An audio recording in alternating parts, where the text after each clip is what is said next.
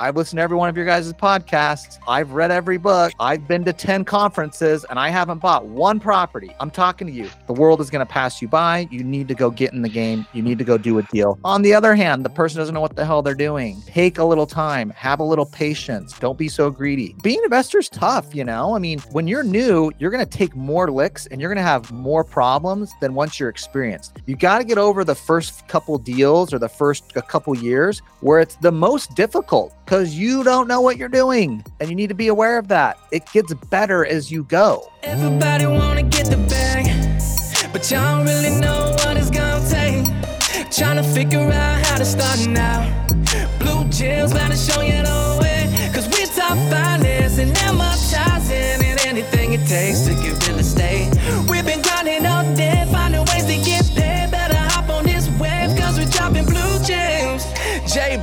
Dropping blue gems. AG dropping blue gems. New podcast, baby, tune in. We in this thing dropping blue gems. Let's go. Another Let's go. episode of Blue Gems with Matt Sorensen. Man, thank you so much for being here. Such a such a pleasure. Let's uh dive into your story. Like what are you up to? What do you do? What's your expertise? So, well, I invest in real estate myself. Want to throw that out. What I do for a day job is I'm an attorney. I'm co-managing partner of a firm with about 70 employees. We work with a lot of real estate investors and entrepreneurs. Those are our typical clients doing business planning, tax planning, helping them sort out their tax and legal world. That's one thing that I do. But I'm also CEO and actually spend most of my time running directed IRA and directed trust company. Our company provides self-directed IRAs, which you can use to invest in real estate all types of real estate from single family to multifamily, short term, long term, whatever you want to do. But we have over 10,000 accounts, a billion in assets, Wow. been around for only three years. So we've had huge growth. But that's really my expertise. I wrote a book on that subject called the Self Directed IRA Handbook. That's the number one book in the field on that topic. So I write for Entrepreneur Magazine as a tax and legal contributor. I don't know. I'm out there. I got a couple podcasts myself. So, you know, the Main Street Business Podcast, Directed IRA Podcast, trying to do my YouTube channel thing. That's a new venture of mine. But, you know, I'm just out there trying to live the American dream like everyone else. busy, busy. I love it, man. So much to unpack. Let's talk about utilizing a self-directed IRA to actually invest into real estate because I think that's an interesting concept that I know a little bit about, but maybe the audience doesn't even know it's even possible. So, a self directed IRA, for no, those of you who may not have heard about it, is basically just an IRA. Like you can have an IRA at TD Ameritrade or Fidelity, but when you're there, they're going to make you buy stocks, bonds, or mutual funds. And so, you need to move your account to a provider who lets you invest into real estate or LLCs or private companies or do private lending. Like you can do all those investments with an IRA. You just can't do it at Fidelity. So I have clients that come here like, man, I heard I could, you told me I could buy real estate with an IRA. I called Fidelity and I told them I want to buy the property down the street and they told me I can't do it. I'm like, yeah, that's because IRAs at Fidelity can't do that. That's not Right. because an IRA can't do it. Fidelity's a broker dealer. They sell financial products. I'm like, it's like you walked into McDonald's asking for a chalupa. They don't sell chalupas. You get Big Macs. That's all you can get. Okay. You're at the wrong place. So you need to get over to someone who lets you self-direct. And there's like 30 other companies that do this. You know, you only need to know one. And we're we happen to be the best, which which works out for everyone. So that's directed IRA. but but I want to take a step back though. Let me actually say why everyone should know this. There is 35 trillion dollars in retirement accounts in the US. There is no place where there is money to invest in anything than US retirement accounts. But a lot of people have just been trained to think, "Oh, they buy mutual funds or stocks or CDs." No, that's just because you're lazy. Like you can actually use this money to invest in real estate. And all of America, everybody has their little sliver of this 35 trillion. Most people have a retirement account, whether it's an IRA or 401k, maybe an old employer 401k. So a lot of us have our own little sliver that we can actually invest in stuff that we care about and know, such as real estate. But even if you don't care about that, let's say you're 20, you're like, man, I'm just trying to make money in real estate. I could care less about a retirement account. That's for later. I want to make money today. Okay. Everyone else has 35 trillion in real estate that could be invested in your deals. And I can't tell you how many investors I talk to that are like brand new real estate investors that are like, I funded my first deal from my friend's IRA or some other investor's IRA. They were my private money lender or my cash partner on the deal, and there's no way I could have done it without their cash. And so it's really, really important topic. I say it's kind of like the most underutilized tool in a real estate investor's toolkit. It can really be powerful because there's so much money in them. Amazing. How do you get started? What would the process look like for someone buying a property in a self-directed IRA versus a traditional real estate transaction? Most people that do a self-directed IRA are starting with an IRA already, or they've got an old employer 401k. They already have retirement account with some money in it. Now, you can always start from zero, but that takes longer. We can talk about that later. And frankly, everyone started at zero at one point. A lot of our clients are people in their 40s or 50s. They've saved in their 401k for years. They've got hundreds of thousands or millions of dollars in it, and they're just tired of the stock market roller coaster. Now, there's other ways to get there. Just we can talk about solo Ks and all these other cool tools. The most common person that's doing this has an existing retirement account with some money. So the first step is it's really a three step process. Step one, you need to move to a self directed provider. So if my IRA is at Fidelity, I'm going to need to go open up a self directed IRA at directed IRA. Step two is I'm going to request them to, or wherever you want to go. Step two is you got to move the money. So you'd actually request what's called a transfer. There's no tax to say, hey, Fidelity, send my money to directed IRA or to whoever my self directed company is. They'll transfer the money over. So you have to sell whatever stock or mutual funds you have. You move the money. And then step three is you make the investment. When you have an IRA, like the IRA is going to own the asset. If I'm doing a deal, you know, it's not in Aiden's name or JB's name, it's in directed trust company, FBO, Aidan's IRA. That's the purchaser that's buying the asset. That's who gets the rental income. That's who's paying for the repairs. That's who gets the gain when it sells. And it's all going in and out of your IRA. Now, the cool thing about that is there's no tax. So when I'm making money, I'm not paying tax. When I sell the property for profit later, there's no tax on it. There's a lot of tax advantages to a retirement account. So I'm building all that wealth, but I'm not taking it yet. That's the one thing to keep in mind. This is building long term wealth. The retirement account, you can only pull the money out at 59 and a half. So I'm building this for the long term. So that's one way to use like, like Aidan, you're like, I want to use my own account. But let's say you're like, I just want to use someone else's account on my deal. And that's very common. Like I'm a real estate investor. I got a deal. I need a hundred grand on it. Maybe I'm going to do a note that I'm going to secure against the real estate. Maybe I'm going to bring him into my LLC. Well, that investor just comes over and funds your deal. They lend you the money, whatever. It goes to your company that owns the property doing the deal. There's lots of different ways this can come together with the $35 trillion there, you just kind of got to know how to access that money, either to grow your own account, if you want to grow your own retirement account using real estate, rather than like a lot of people who have mutual funds and don't even know what the heck mutual fund they have, or you want to access other people's money to do your deals. And do you have to have the total amount of the property in the account? In other words, you couldn't combine it with other financing? You can actually. You just got to, there's a little more nuance to it. So, this is why I had to write a book, you know, 17 chapters on this.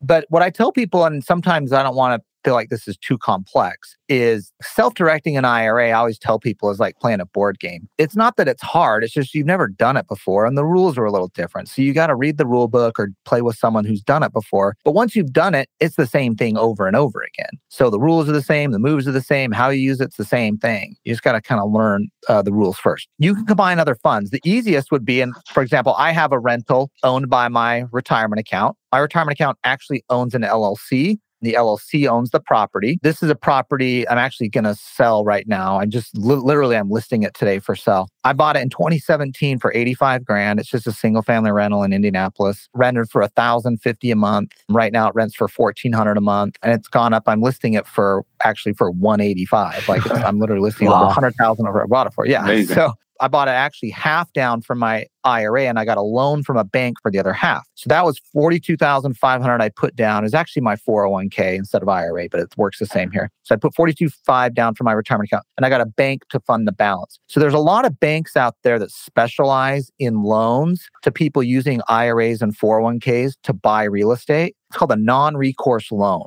We have a bunch of them on our website. I, there's like five or six on our website. They like target people using IRAs to invest and buy real estate. Now, the, the nuance though is when you're getting a loan to buy real estate with a retirement account, it has to be non recourse, which means you can't guarantee the loan. When your retirement account's making an investment, there's a whole set of rules called prohibited transactions that are meant to kind of avoid manipulation and anything unfair going to your retirement account. And one thing that Congress thought would be unfair is if you guaranteed debt for your retirement account. So you can't personally guarantee debt for your retirement account. You just have to use a loan where the bank's going to lend on the property. If the IRA or 401k defaults, they're just going to foreclose and take the property back. They can't come after you. They can't go after the retirement account for any deficiency. They just can take the property back. So it's called a non recourse loan. Because of that, because they can't go after you if you default, or say your IRA or 401k, they make you put more money down. So you usually need to put 30 to 40% down. In my case, I just put 50% down just because it was like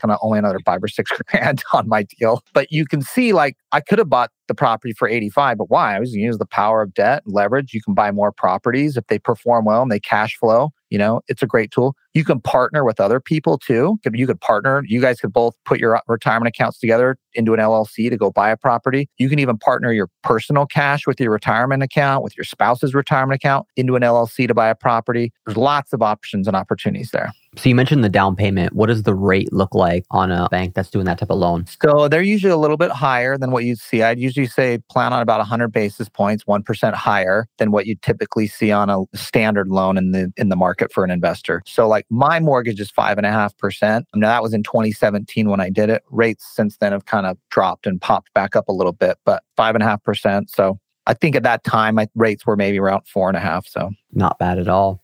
Yeah. And then I wanted to pivot into more of your legal background. So, as short term rental investors, you know, we get asked all the time, and it's definitely outside of our expertise to be talking about how to structure your setup for your properties. So, what do you recommend at a high level for someone getting started with a few short term rentals?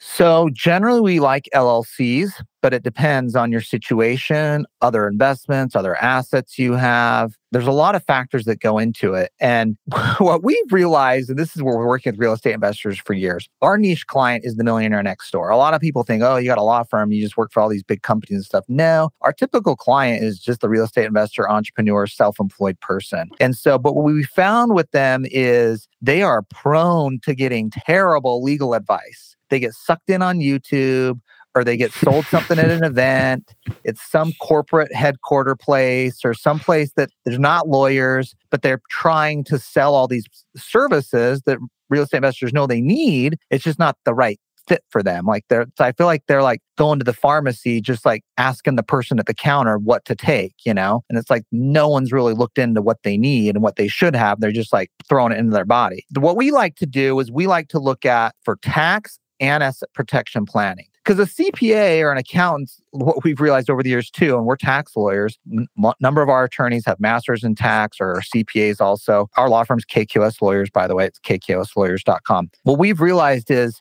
CPAs are good at giving you tax advice, lawyers are good at giving you legal advice, but a lot of times they are not on the same page. And what your attorney tells you to do might be great from a legal standpoint, but it totally blows your tax planning. And so we've tried to be balanced and coordinated in that we do what's called a trifecta. And this is our signature thing we do at our law firm. We basically put a line down the middle of a piece of paper. Just think of this a line right down the middle of the piece of paper. We've got a left side and a right side. On your left side, we have operational businesses. On the right side, we have investments and assets. Now, at the bottom for the trifecta, we just basically have your trust for estate planning. Pretty easy and basic. Don't need to talk about that. Where most people make their mistakes, though, is they mess up their operations and their assets. So think about it. What's unique about an operational business is just think of any operating business driving down Main Street in your town, okay? The dry cleaner, the bakery shop, the coffee shop, the massage therapist, what I don't care, like everything, like those are all operating businesses. Their income is taxed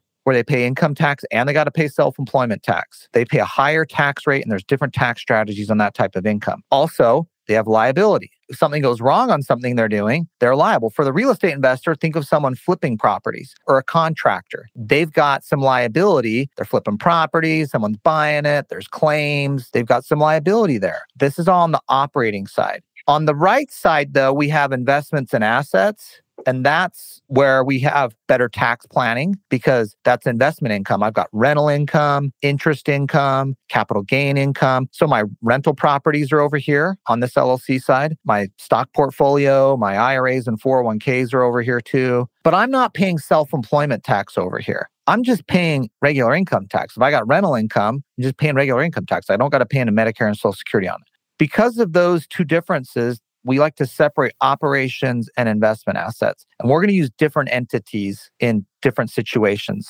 on those sides. Oh, I can go into that if you want. Yeah, yeah. Let's dig into it for sure. Sorry, I, I get like in lecture mode. And no, no, no. This is amazing. Yeah, let, let's dig into that for sure. You know, I bill by the hour, so I can talk forever. I've, I've learned to be that being a lawyer for you know 16 years. So if we're thinking of your operations side, think of the left side of your life. Because see, so many clients and even short-term real estate investors are the classic. There's a lot going on. Maybe they got a real estate license. Maybe they got a small business. Maybe they got a day job and a side hustle. Plus, they got their short term rental business. Maybe they got some long term rentals. Maybe their spouse has other stuff going on. It gets messy, particularly when you start growing and having success. You're going to need this organized. You're going to need this thought through. You're buying another property. You're trying to scale the business. This needs to be organized right from the beginning. Otherwise, it turns into a cluster. So, on the left side, we're going to typically use S corporations. S corporations, or this could be an LLC taxes and S corp. We usually just set up an S corporation. They save on self employment tax. Every small business owner that's an operating business, dentist, doctor, realtor, contractor, short term real estate investor, flipper, they should be setting up S corporations. They should use S corporations as long as they make 40K or more a year in net income. Because what happens on an S corp is all those businesses we talked about, the typical small business in America, they all have to pay self employment tax, which is 15.3% on top of their income tax. See, when you're an employee for any of you, you know, you have a day job at W 2, like you have Medicare and Social Security coming out of your paycheck. Well, your employer also has to pay half of that. You're not even seeing on your paycheck. They're also paying in for you. Well, when you're self employed, you pay both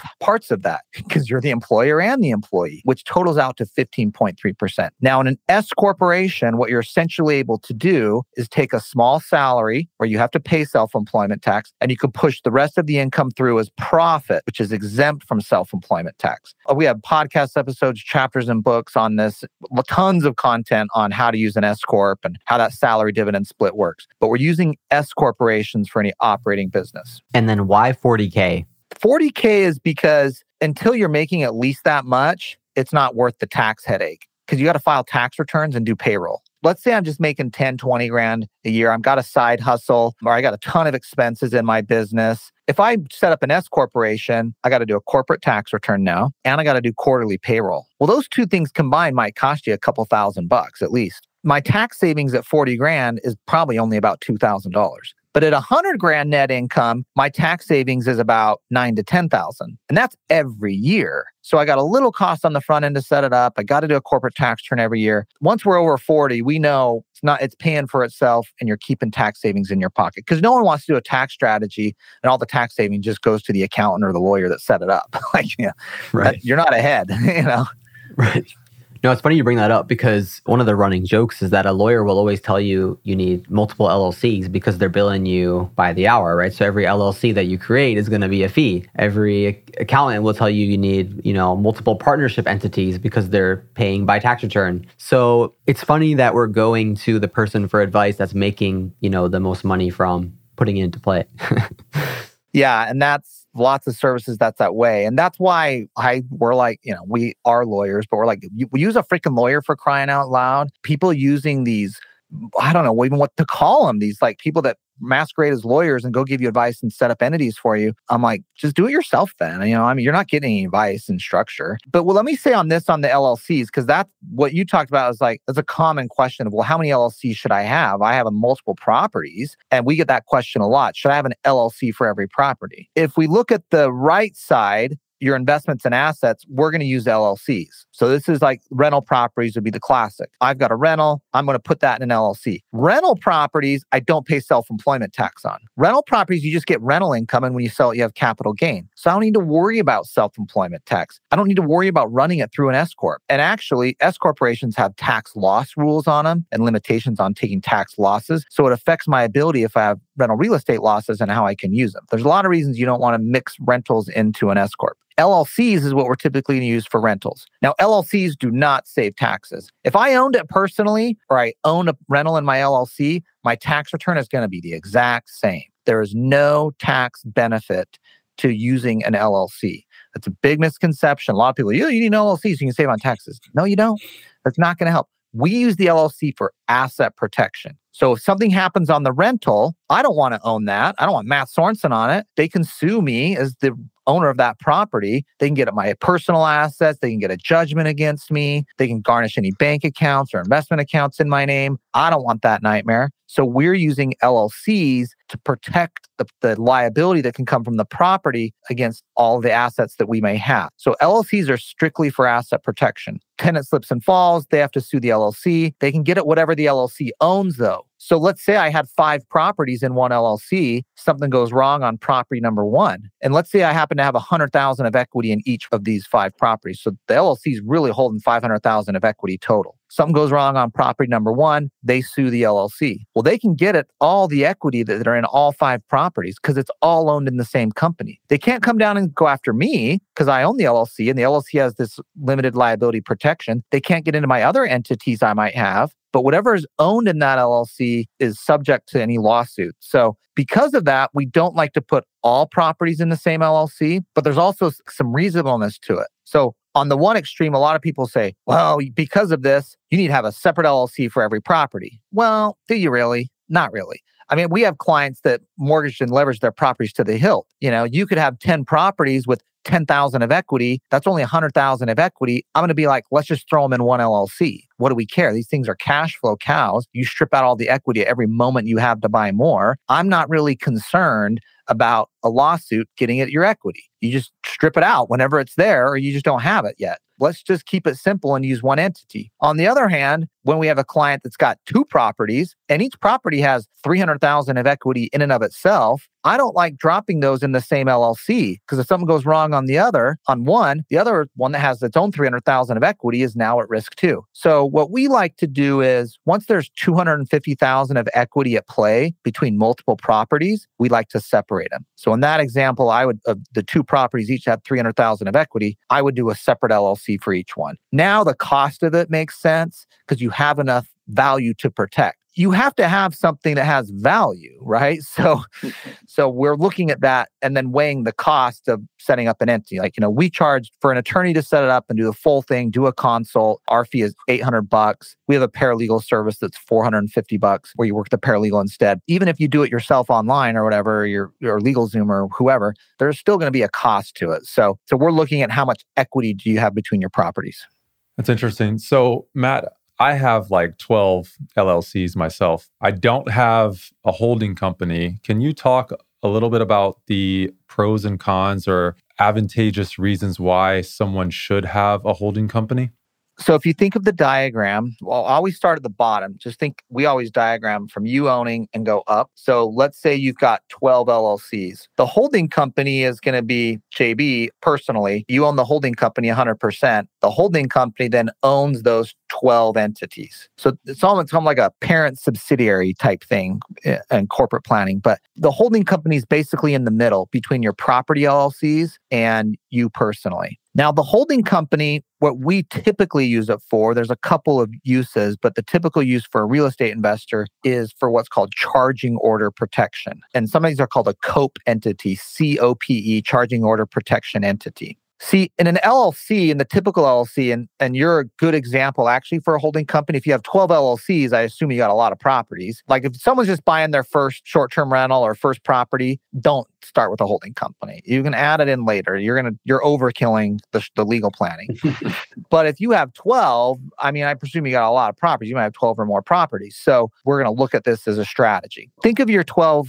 I mean, do you want me to ask how many properties do you have? Do you have 12 properties or more between these, or some of these operating businesses versus asset businesses? Yeah. So Aiden and I have 24 total. I think I have 18. Is that right? 19? Just just okay. me. In terms of ownership? Yeah, just just me without yours included. I think it's something like that. 20. Let's call it 20. Okay. So now you've got some LLCs, some of our partnerships, some of them you own 100%. That make that's easy. If it's your 50% rather than you owning it, it's going to be this holding company. If it's 100%, you know, so we're just adding this holding company in the middle, whether you own 50% or not. But the holding company is not a tax strategy. There is a tax option here I, I'll, I can come back to, but of where some people use it for taxes. But generally, it's an asset protection tool. So think of those 20 plus properties. So let's say that rather than something going wrong on a property, let's say you get in a lawsuit personally. Someone sues you personally for something. I don't know, you're driving, you know, you get in a car accident and there's a terrible accident, insurance can't cover all the loss. Something happens in your personal life. I, I don't know, you know, you get a judgment against right. you, okay?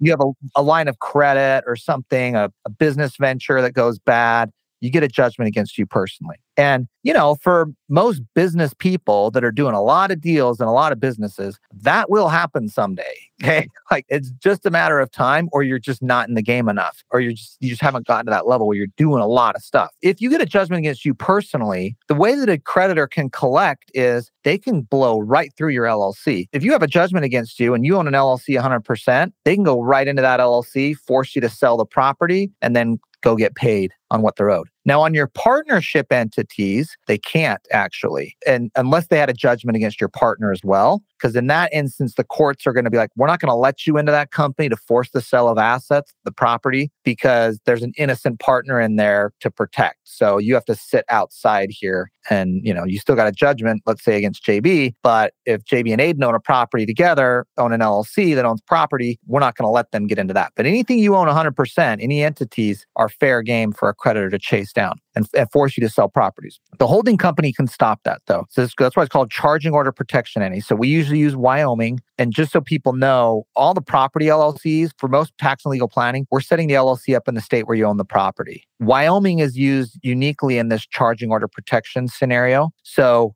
you, JB, in this example, would own the Wyoming charging order protection entity. It's a Wyoming LLC because Wyoming law says hey, if there's a judgment against JB or any anybody, they didn't just write it for you, but you know what I mean. Damn it. yeah.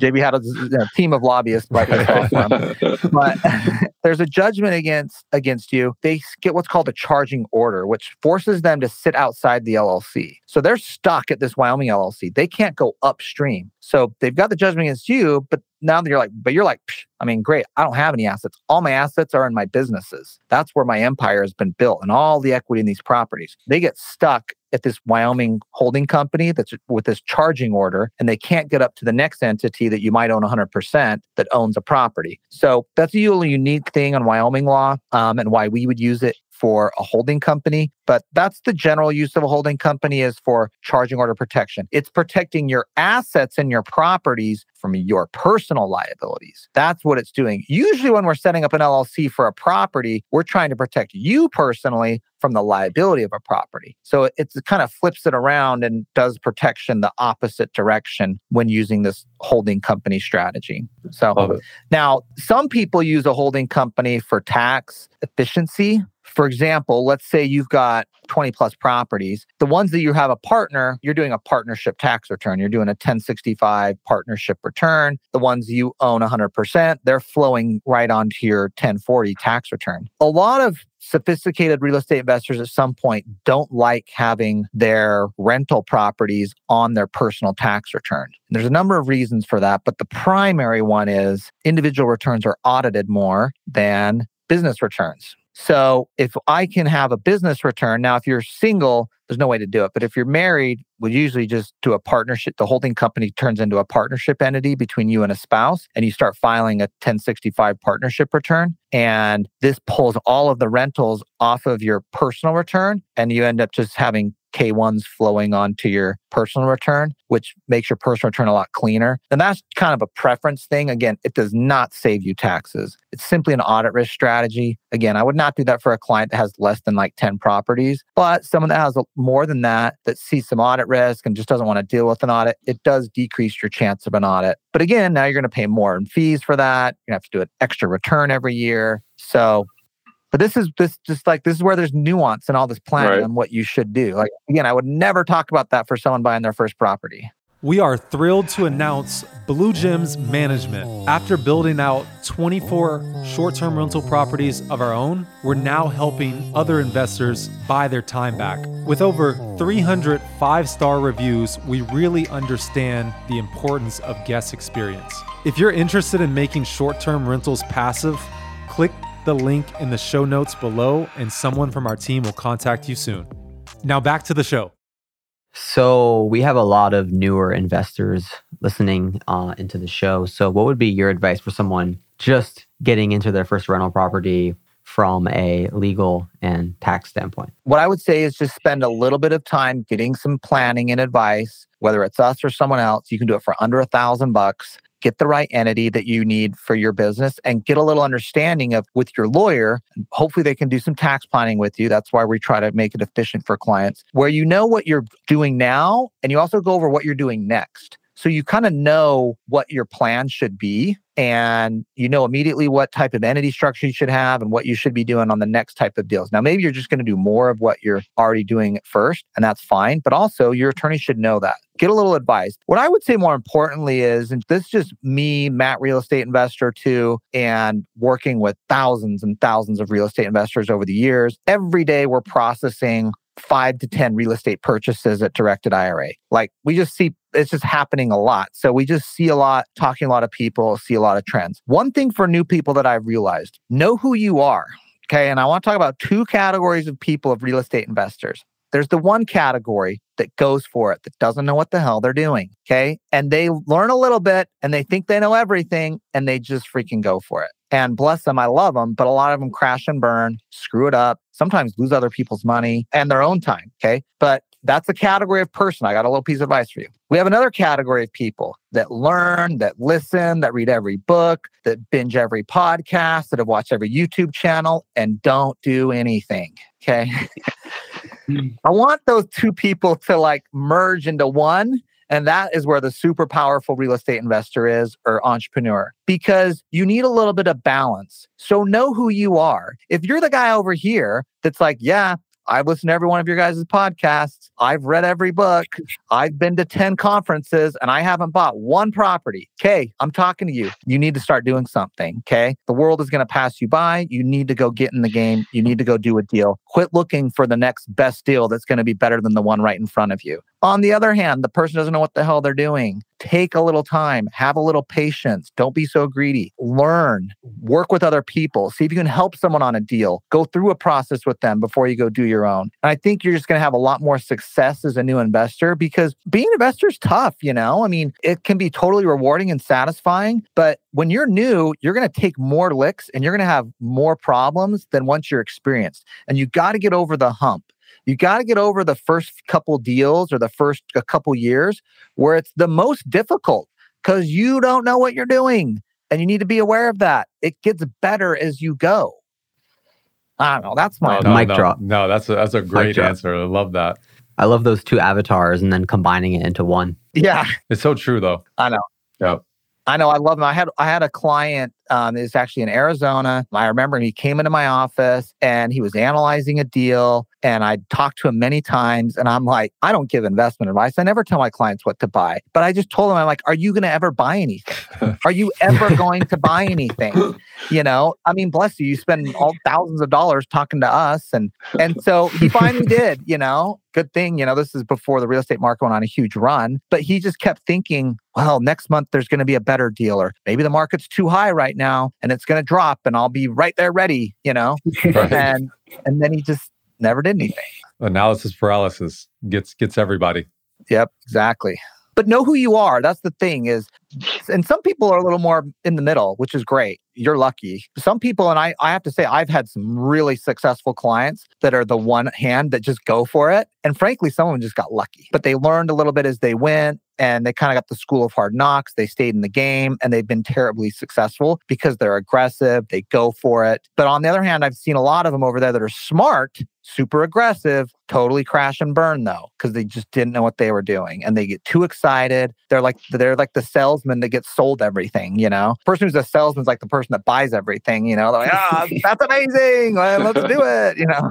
And then you work with a lot of successful investors, right, through your legal background and even self directed IRA. What is the number one trend that you see for your top performing real estate investors? the number one thing I see is those who really make a lot of money. And, you know, my largest client has a $300 million Roth IRA. Okay. He, he does real estate. I have tons of clients with 10 million plus retirement accounts. And a lot of people are like, I didn't even know you could get that much. And we have lots of clients without retirement accounts. The ones that do the best and seem to make the most money, the ones that just do the same thing, they just do it over and over a lot and in high volume. One of my clients is the biggest. I mean, he was basically a real estate developer and figured out how to do certain deals in his Roth IRA. He just became known for these types of deals that he liked to do. He would typically come in, I mean, he would do hotel deals. I mean, he's doing big deals now, but he kind of scaled up to that and, and grew up to it. But a lot of my clients are like the 10 million plus accounts. They're doing stuff doesn't sound that cool, private money lending. But if you think of the numbers on private money lending and how often they get their money back out. They're lending their money twice a year sometimes, and they're getting 10% plus interest. That's a 20% total annual return. Plus, they're getting points. You do that every year for 20 years, just run the numbers on doing that with $100,000. It turns into millions. But what they do is they get good at doing it over and over. And one of the reasons that I think it works is you refine that investment strategy and this could be my short-term rental clients, my clients buying that do multifamily very successfully. Even I have a lot of clients that are just, you know, they have 100 single family rentals and they just have perfected their strategy. They're not doing everything. They're not trying to flip a property and do a long-term buy and hold. They're focused on like one thing and getting really good at it because each strategy takes a little different stuff. For example, if I want to fix and flip, you better have a good team of contractors. Short term rentals, that's a totally different game than a long term rental, right? The numbers are different. The types of properties you're going to go after are different. There's just so many differences in the strategies. But then also, what happens is once you've done it for like five or 10 years, you're known as someone that does that. You, and you start getting deal flow that's when you're powerful. When you start getting people that bring you the good deals that they find because they know you're the wizard or the expert or the person that can make a big deal happen and that type of strategy, now you're not going to find deals. They come to you and you get to sort through and pick the ones you do. But if you're the guy trying to do every investment strategy, no one's going to know you for anything and you're probably not going to be good at it, you know? Makes so much sense. Yeah, we're only laughing because we we pivot quite quite often. You know, we're, we're trying to stay tunnel vision on short term rentals, and then we're trying to buy an office building next, and now we're trying to transition into hotels. Wow. But um, still with the short term rental background, but but it's interesting. I'm culprit to that myself. You know, I flipped a proper. I tried flipping. I did one flip, and I was like, it turned in. Let's just say that flip turned into a long term rent. I ended up owning that. It turned into a rental because I couldn't. This was during the financial crisis, sure. so I had a little bit of an excuse. But it took me ten years to make money on that thing. But I just realized I'm a buy and hold guy. I just knew yeah. what I was. Now I am actually looking to do my first short term rental. So um, I'm actually going to convert a long term rental I have into a short term rental the super but see here i'm a little different too and this is why everybody's kind of got to know yourself. I'm trying to build businesses. I'm growing business. I got like i got like 120 employees you know? Yeah. like i'm not trying to i i love real estate and it's i but i like stuff that i can kind of set it and forget it build for the long term. I don't have time to go and do deals. That comment's not universal because sometimes as the time changes, the investment strategies change. What works in the market now doesn't work for the strategy you were doing before. And so sometimes you got to change with that, what the market's doing and where the opportunities are as well or where you get connections you know sometimes you find a, an opportunity place where you can start doing deals and you learn a new strategy or whatever that is like that is better than what i'm doing so i don't don't feel bad if you're pivoting i don't know appreciate the confidence boost yeah so, Matt, if you could leave one more blue gem with the listeners, it could be about real estate, it could be about tax prep or IRAs, anything you want to leave. It could be about life in general. What would you want to leave the audience? There's more than one way to do things.